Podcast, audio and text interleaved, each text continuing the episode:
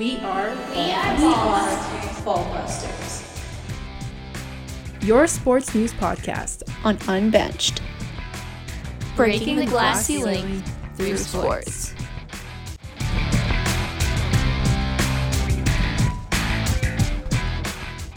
Hi, friends. How's Hi. it going? Hi. Uh, we're back with an NHL heavy episode because nothing's really happening anywhere else. No, Um, that's about it. and the playoffs are, are pretty chaotic. I think I'm literally down to maybe I have a chance to get one of my series predictions right. like talk like in terms of like games too. Like, yeah, I don't remember what I put for games on a lot of them. I, I only remember because I have it written down in a text to my dad. And I think the only one that's like still in play for me is I said Tampa and seven. I a lot of mine were six or seven, like almost all of mine, I think, or a lot of mine were six. I don't remember. Oh, I have my sevens are Tampa and seven and Minnesota and seven. And then my sixes are Carolina and six and Calgary and six. Oh, I, got Colorado and four, correct. I think I had Colorado in four too. It might have been Colorado in five though, low key. I should look. Okay, I have it here. Let me look at it. My final is Carolina, Calgary. Oh, okay. I had Colorado in five. So I was close. Um, the only actually all of mine could still I had New York in se- I have New York in seven, Carolina in six. I have Calgary in five, but that can't happen. Yeah. I I had have Edmonton in six, Toronto in six, and uh, Washington in six. okay. Yeah, I had uh I had Edmonton in four and Florida in four. I didn't think there was going to be that many sweeps. I didn't pick a single sweep in the first round. Yeah. I uh kind of You had Edmonton in four, you said? I thought it was time. I Loki almost picked. I almost picked LA because I was like, it's cursed. I feel when I was looking at that series, I'm like, this is gonna go one of two ways. It's gonna be Edmonton in four or LA in seven. LA is like a little bit underrated, Yeah. and they've been good. They've been really good. So that brings us into what is going on in the NHL playoffs right now. Well, obviously, Colorado swept um, the Nashville Predators. I think that was probably the most lopsided series in all of the playoffs. Like, especially when Nashville didn't have Saros. Yeah. They started David Rittich, and we all saw how that turned out. Um, and then Connor Ingram did his best, but he had like no career starts. I don't think any in the playoffs and a couple in the regular season. Like, this was not going to be an easy task for It's not gonna be an easy task for anyone. no, certainly not when your Vezina nominated goalie isn't playing either. So that uh that's tough for the Predators, but you know, good season for them. Hopefully they get Sor- Saros back for the start of the season. I'm sure he'll be back because he was almost back in these playoffs, but hopefully he can put up some Vezina-esque numbers again and maybe they'll be a little bit better. But Colorado advances to the second round. They're going to have to wait a bit for their opponent because pretty much every other series is going to go at least six games. The only one still remaining that might not is Pittsburgh, New York, because Pittsburgh currently leads 3 1. Um, Which is so weird to me. yes, me too. I have, like, I had New York winning, but I had New York winning in seven. Okay. So I knew it was going to be a tight series, but I wasn't sure exactly where it was going to go. I don't think New York's ready to roll over and die yet. I definitely think no. this will go six games as well, at least. But yeah, every other series is tied at two. All the games tonight are series that are tied at two. Obviously, Toronto, Tampa, Boston, Carolina, LA, Edmonton, and Minnesota. Minnesota. St. Louis, the one that everyone always forgets. Yeah. No, It's I was like, I was trying to think in my year. head. I'm like, I know which team. I know like it's like Group A and Group B who plays Yeah. But um, But no, Minnesota St. Louis, it's a series that happens every year and every year. It's like, who's the other one? Right, those two. Yeah, no, I uh, I've liked that series. It's been it's been fun so far. Honestly, every series has been fun so far. But particularly the tightest series, I think, uh, is Toronto Tampa. Like tight in the sense that it's gone back and forth every single game, and it's like one team is so on every night, and one team is. So I'm not gonna say so off because I don't think game two Toronto was that off. I think it was just a stupid game and the officiating and like when you play the entire team that entire game on special teams, like that's the flow of the game is just not there. So I think that's been a huge issue with that series specifically is like when one team has nine power plays in a game or eight power plays, however many they're getting. Yeah, that's not normal. It's not normal. It disrupts the flow of the game. Somebody like Auston Matthews, who doesn't play penalty kill, is missing out on ice time, missing out on his flow because if you're not in the game every, you know, consistently, you're not going to be, I don't know how to word this properly, but you're not going to be as into it per se. I think looking at that series, it's hard to call anybody but Mitch Marner Toronto's best player. I think when you have a guy that can give you what he's given you offensively and de- defensively, especially on the penalty kill, like he's saved that series for them multiple times. And that's just a nice refresh from last year when Mitch Marner was the scapegoat for the Toronto Maple Leafs. And he just has matured so much as a player in this last year. It's nice to see. It's very nice to see. I would love to see a little bit more from John Tavares and William Nylander. I know Nylander had two goals in the last game, whatever, but you're down five nothing. Like it's not really doing anything at that point. But a little more from Tavares or a lot more? Because I don't like. Okay, people are getting on him. At, like I don't think it's like as simple as oh he just need like. I think there's something deeper there, whether it's an injury or something, because this You obviously isn't say. Tavares, but like he's he's still doing good things. Like it's not to say he's like playing bad. Like like he's Yeah. not a liability. He's just no, no, I don't think so at all. Like he's winning faceoffs, which great. Like that's a huge thing. But Hmm. my issue right now with the Leafs is I really don't like how quick Keefe is to like change the lines. Like let them play. Like let them figure it out. Why are we changing the lines mid game when you're winning? It is what it is. Just let it go. Let them play. Like they played like this all season long, and then now you're gonna go mid game, start screwing with the lines. Just let it play out the way it's going to. You have to have faith in your team. You have to have faith in these lines that you built from the beginning.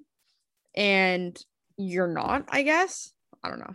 But Leafs are going with their same lineup from the last game tonight, I'm pretty sure, which I am not a fan of. I don't think Justin Holl should be in the lineup, but here we are. I was gonna say on the note of Justin Holl, I still can't believe the question of why'd you play your worst defenseman in a loud building? Like, how boneheaded are you? Okay, it's a bad question, but he's not wrong. no, he's not wrong, but it's also my main issue with the question is you were assuming that Keefe was automatically going to throw Holl under the bus by answering the question by speaking about him. Oh, which obviously he's not going to do. Yeah. Exactly. No. So I like think you, you were baiting him. The one thing is, though, I will say, just play devil's advocate here, Keefe um like automatically made Justin Holl his worst defenseman when he didn't play him in game one and two. You're calling him your seventh defenseman at that point, That's true. right? So it's not Yeah. like it should have been worded a lot differently, but But the premise of the question, the premise of the question is correct because Yeah. I was asking the same thing. Why is Justin Holl on the ice right now? I think everyone was. Uh, I really liked Timothy Liljegren in the first two games. I thought as much as I don't know. I always say this. I would rather watch a rookie make rookie mistakes than watch a 30 year old just not be good enough. Make regularly scheduled mistakes. Just not even mistakes, just not be good enough. Yeah. Justin Holl is not fast enough. Like he's he's slow. Especially in this series. Mm-hmm. Where the Leafs are arguably the faster team here. Yeah. But I guess we'll see what happens tonight. I don't know. Like they won a game with him in the lineup. It's not like they've lost. But Tampa hasn't really made any changes other than Jan Rutta came out because he was hurt and Zach Bogosian went in and it's just been like that. So we'll see. We'll see what happens tonight. As per the other games tonight, Edmonton. Please just take a series lead. Just take a series lead, please. Like, just do something. They'll play like a so good. meme of like just Come on, do something. Do it. Yeah, literally. Mike Smith has had his his moments in the series where he's looked actually good. Oh, he's he was having those down the stretch where it was all of a sudden it was like, oh, okay, maybe maybe you're not going to be like the reason this all ends. But I still feel if Edmonton loses this series, it's going to be on either a BS goalie interference call because that's how Edmonton likes to lose, or it's going to be on a Mike Smith making a senior citizen type mistake. And Mhm. like it's going to be one of the two if they don't come out of this on top. Yeah. Yeah, I'm a little worried for that for the next. I could see that series going seven games at this point. Oh, yeah. I do hope. It's kind of a mirror of the Toronto Tampa series in a sense, where it's like, I guess maybe not, but it's kind of like either team could win, and I like feel like they could, but the team that should win is cursed, so you never know. Yeah. Yeah. Um, I also think with that one, I like I don't really care who wins. Like I don't care about either No, of these teams. I really don't care either. but what I do care about is a round two battle of Alberta. Absolutely. Because oh my god, that would be fun. I would absolutely like I would debate taking a trip. I would debate taking a trip to to Alberta for that. But that would be the most fun. You have a Tkachuk in there, you have the skill of both teams like I would kill for that. It just depends on if both teams I guess at this point cuz they're both in the same position right now if they can push through and get there. Yeah. That Calgary Dallas series is fun because I think it's so different from all the other series. Like there's been so many ridiculously high scoring games in these playoffs. And then you have Calgary Dallas that are going like one nothing, two Mhm. one, like three, like they're so close Yeah. with and I mean Calgary's done this all year. They'll beat you nine two or they'll beat you one nothing. They don't really care. They can do both Mhm. but it's you're kind of waiting for the rest of the flames to show up and Mhm. be like okay like we're done we're done with this now we're gonna go on one of our runs of like putting nine in the net Yeah. The other interesting series, because I mean, like Carolina Boston in my head isn't as interesting as no it is what it is. They're there. Like, i will give carolina credit for like they're on what they're they were on their third goalie for for two games there yeah, for like a hot minute. Kashkov, whatever For a, yeah, for a hot minute when Raanta was yeah Randall dealing was with whatever he had going on. But he's back now. Raanta's yeah good. he's back But I think when you have a team like Carolina's a good team, you know, you play through that, you make it work. Boston doesn't want to roll over and die. They're boston just doesn't go away No, they don't. They're the same as Pittsburgh. They're and really Washington. I feel like they're all kind of the same where they're this older group of guys that should be really bad now, or not really bad, but like should be old and shouldn't be this good yeah. And and they just refuse to die and they're still going out winning games. And that takes us to my opinion that Florida might be a fraud. might be I've been on, saying say this. louder. I've been saying Yeah. this all year, and I like this might come back and bite me in the butt. Like it's the series is tied at two, but Washington is Washington's as good as anybody right now. Like And it's not like the games that Florida has lost have been toss ups. Like they got clapped 6 1. they only won in overtime last night. Yeah. Washington just as easily could have been up three one. Yeah.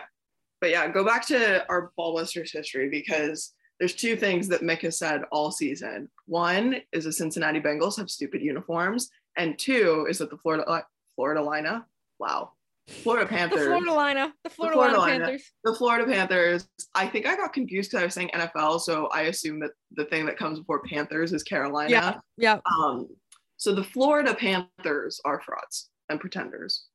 Sorry, Alex Baumgartner. And here we are. And Washington is currently sitting at a 2 2 tie with them. So I picked Washington in six in my bracket. Mik's like, not to brag, but We'll see where we're at next week. But right now, they're just having a grand old time. I think, in terms of the rest of the series, like we pretty much hit everything. It's Yeah. just been a fun first round. Only seeing one sweep, like that's And every other like we probably won't even see a like a series go in five either. Everything is gonna be six or seven games, which just shows how like this year really is anybody's year to win the cup. And there are definitely favorites, like there is every year, but now even more after watching this first round, I could see anybody going to the cup final. I could see anybody winning the cup. Yeah, I feel like all predictability and all like, oh, it's their year has kind of gone out the window by the way that teams have shown up, but also not shown up. Mm-hmm. So, Yeah. sorry, I'm So- looking at a graphic of. I'm gonna switch to football real quick. I'm looking at a graphic of players that the LA Chargers have added this season, and the fact that two of New England's top defensive players are on there is making me really sad. So we're gonna go back to hockey. Thank you.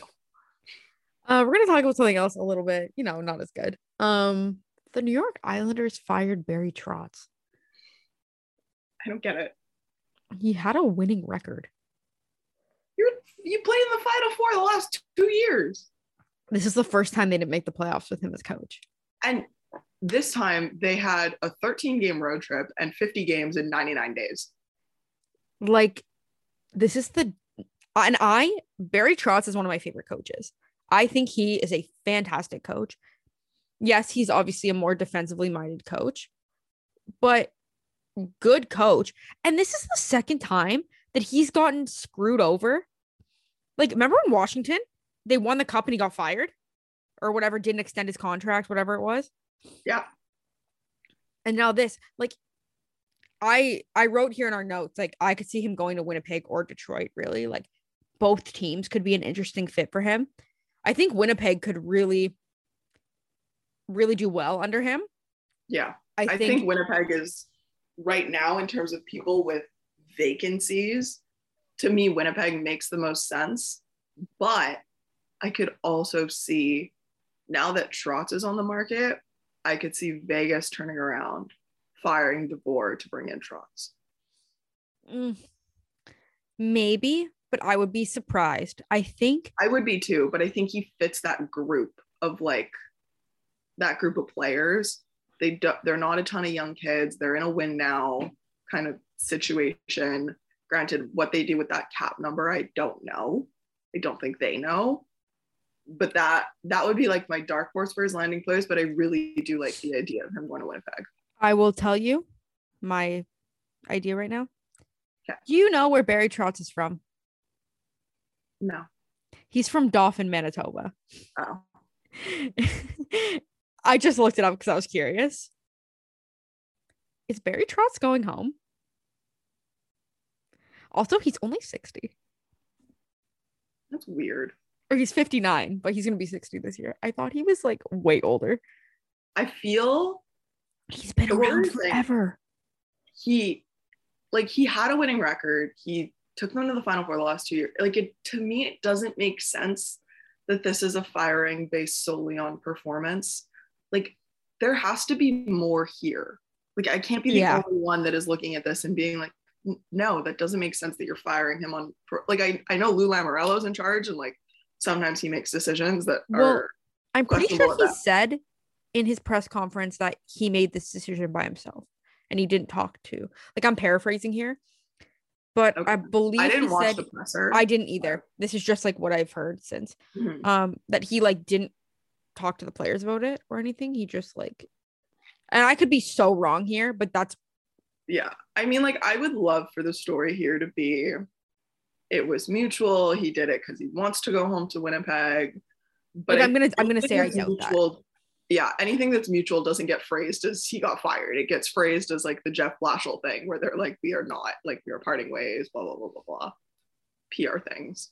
In 2021 he won his 850th game which made him the third all-time coach for wins. Like this is a good coach.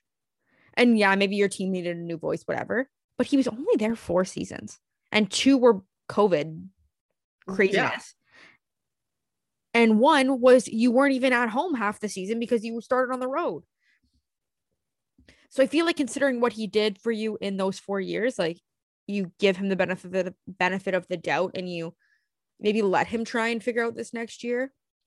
I mean, when you look at his coaching style and you look at their team, maybe he's not the best fit because a lot of these players are more like your offensive minded players, Yeah.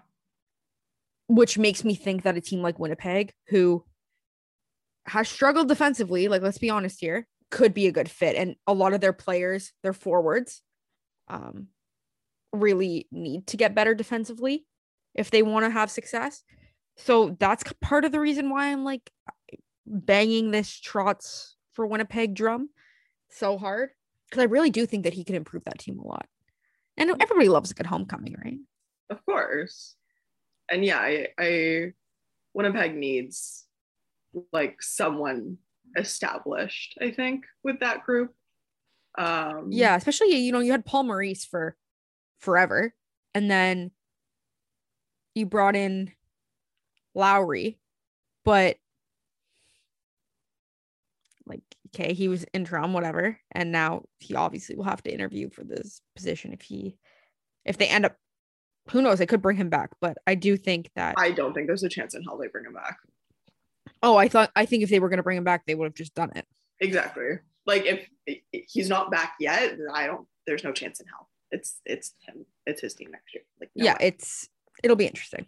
The coach the coaching search this summer will be interesting and I think teams will wait a little bit. Like I think I don't think and anybody's going to jump right away and make this decision. I don't think if you're Trotz you sign with the team tomorrow, I think you weigh your options. I think you see what's out there and for a coach like Barry Trotz, he's not going to go a full year without a job. Like that's not going to happen. Oh no, no, Barry Barry Trotz will have a job by puck drop next year.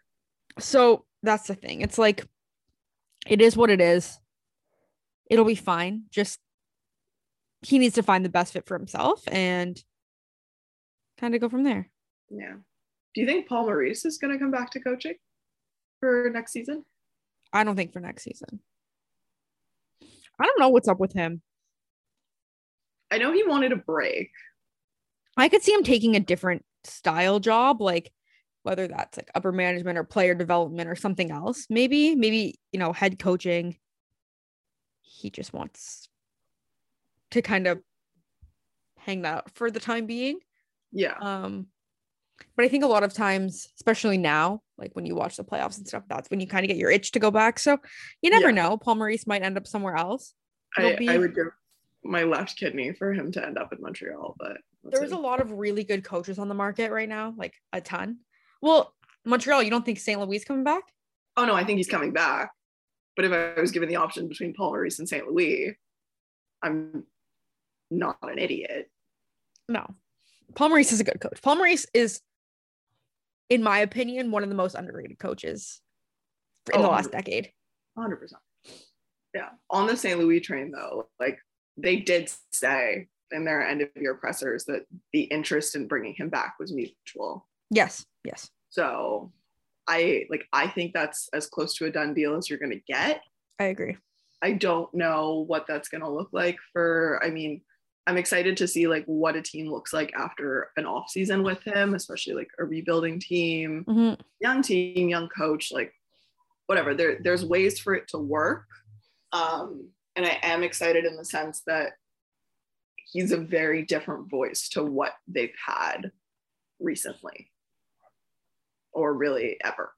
Like he he's fresh and he's different and he's not that like defense first and you make one mistake, you sit on the bench type thing. So that gives me hope. I just don't He's not an old angry Frenchman.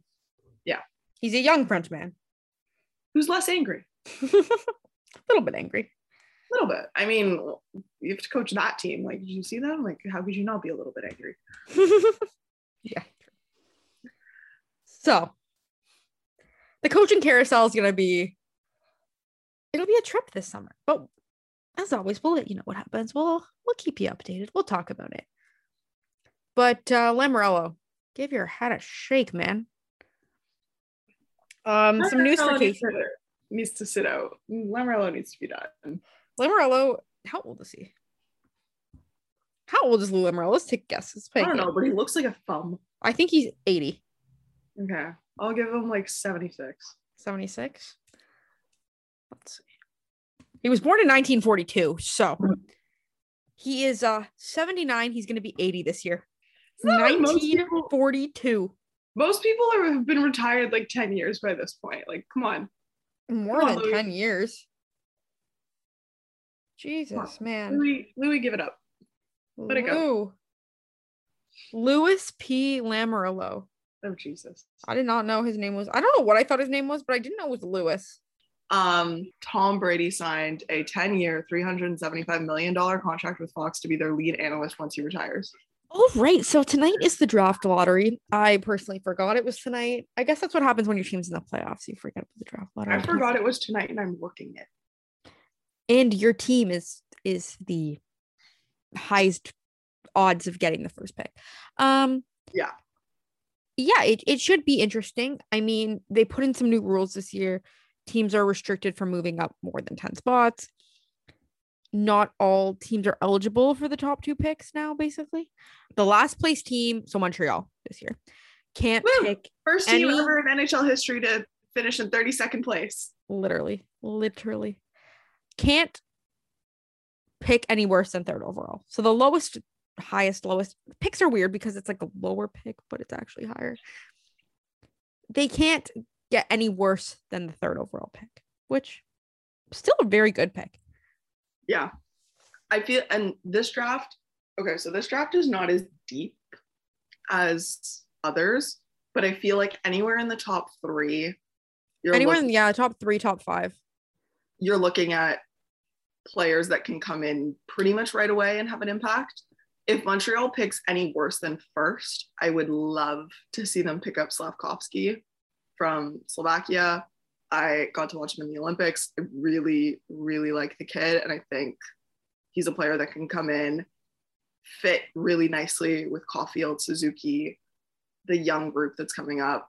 I think that's someone that St. Louis could have a lot of fun with kind of mentoring and helping grow and all that. And I mean, we he showed in the Olympics, like big stages, he's there. He's not he's not afraid. And that was at 17. So Mhm. Obviously, like first overall pick is obvious like always the goal, blah, blah, blah, blah, blah, whatever. But I I wouldn't be heartbroken if they didn't get it type thing. Yeah, exactly. I obviously everybody wants Shane, right? He's Well, yeah. he's the stud he has been for years um he's a very mature player to me so that is the pick but obviously you end up with a second or third pick slovakian kid's not a bad pick either No. um obviously like we just said montreal 18.5% chance to pick first overall arizona's That just I was gonna say it actually turns into 22.5. Oh, Once you really? take in- once you take in all the rule, like what Mik was saying about you can't move up more than a certain amount of spots. Montreal can't drop back. or is it is it 22.5 to pick in the top two No, it's 22.5. Once you do the math of teams can't move up, whatever, like once you do math that's a lot smarter than what I have the ability to do, I'm simply parroting back to you guys like what the smart people have figured out. Once you take in all those considerations and factors, it works out to an overall 22.5% chance of picking first overall. We'll. But like if if you look at like based on it's an 18.5% chance of their ball being picked for first overall because of what's in there. But Mhm. once you do all these other like external things of teams can't move up a certain amount, oh okay all that, then like the math actually works out to 22.5. okay so in terms of actually winning the lottery Yeah, in terms of actually winning the It's lottery, 18.5. 18.5. In terms of ending up with the first overall pick, lottery, or through these like extended rules, 22.5. So we'll just stick with the odds to win the lottery because that's the ones we have here and that Yeah, yeah. For everyone what we got. yeah. so Arizona is 13.5%. Still pretty good, but obviously Montreal has like 5% better chance of having their ball picked first. Seattle sits at 11.5. Philly is 9.5 and New Jersey is 8.5. Obviously it goes down from there, but I don't need to read to every You can go look it up. yeah, like if you care that if your team is not one of those, like you probably already know it's probably like a 2% chance. So who cares? Yeah. But that's the scoop. Um obviously by the time you're hearing this, you already know what happens. Yeah. So I hope you had fun. Hope you enjoyed that. Uh hopefully your team got whatever pick you desired them to get. I don't know. I just want my team Everyone tonight. had fun. I hope my team wins tonight, but an actual game that matters, not a Yeah. lottery. not a lottery. Um, I I'm excited, and I mean, like, it is really fun that the oh, year Oh, that is. Montreal can like go first overall. They're hosting the draft. They finally get to host the draft. So Type fun. thing like that's exciting. It's Yeah. it's something to be excited about hockey wise in a city that hasn't had anything to be excited about all season Yeah. Uh, except like Cole, Cole Caufield coming back under St. Louis. I think the city got up for that, but other than that, it's been a pretty pretty down year hockey wise. So this is just something to to look forward to. And Montreal's a great city for when it comes to events like that. It's really fun to just like be downtown, be around the arena.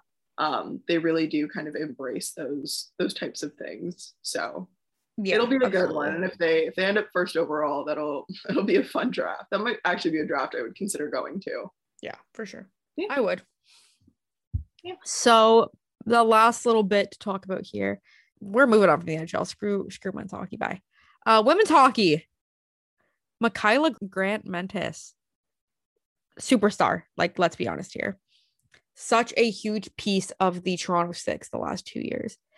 She has signed a contract, eighty thousand dollars American, which that's unheard of in women's hockey. $80,000 American for one year.